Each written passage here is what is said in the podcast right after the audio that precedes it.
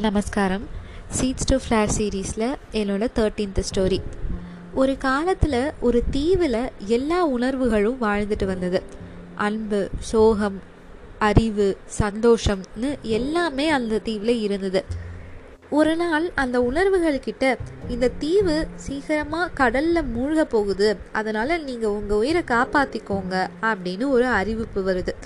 இதை கேட்டதும் இந்த தீவுலேருந்து எவ்வளோ சீக்கிரம் முடியுமோ அவ்வளோ சீக்கிரம் நம்ம எல்லாம் கிளம்பி ஆகணும்னு எல்லா உணர்வுகளும் தனித்தனியாக அவங்களுக்குன்னு ஒரு படகு ரெடி பண்ணி அந்த படகுல கிளம்பிடுது.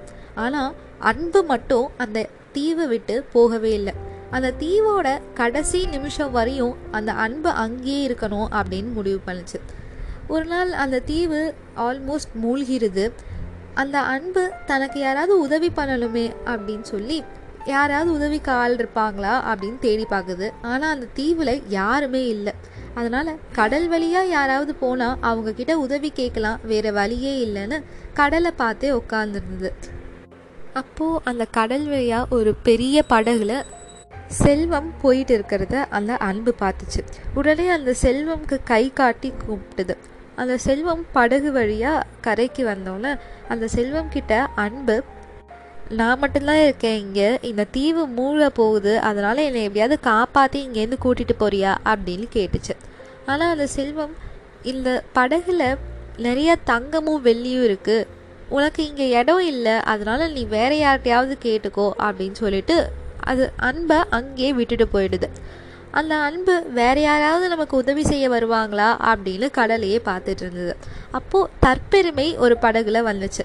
அந்த தற்பெருமையை பார்த்தோன்னே அன்பு எனக்கு நீ உதவி செய்கிறியா அப்படின்னு கேட்டோன்னே இல்லை நீ ரொம்ப ஈரமாக இருக்க. நீ இங்கே வந்தால் என்னோட போட்டை டேமேஜ் பண்ணிடுவ. அதனால் உன்னை நான் கூட்டிகிட்டு போக முடியாது. நீ வேற யார்ட்டையாவது கேட்டுக்கோ அப்படின்னு சொல்லிட்டு போயிடுது. அன்புக்கா யார்கிட்ட உதவி கேட்குறதுனே தெரியல.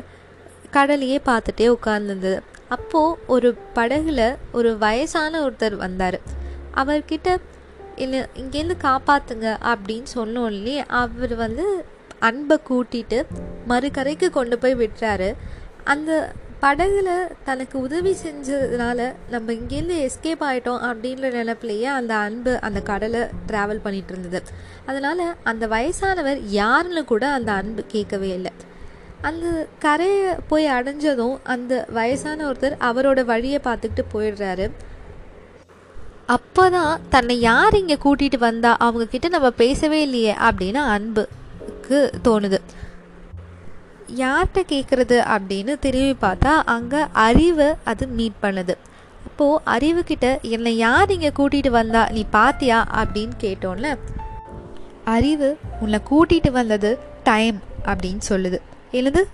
டைமா அப்படின்னு அன்பு கேட்டோன்ல ஆமாம் காலம்தான் அன்போட வேல்யூவை உணர்த்தும். அதுக்கு மட்டும்தான் அன்போட மதிப்பு என்னன்றது தெரியும். அதுதான் உன்னை இங்கே கூட்டிகிட்டு வந்துச்சு அப்படின்னு சொல்லுது. நம்மளோட அன்பை மற்றவங்களுக்கு காலத்தால் மட்டும்தான் உணர்த்த முடியும். அதே மாதிரி மற்றவங்களோட அன்பை நமக்கும் காலத்தால் மட்டும்தான் உணர்த்த முடியும்.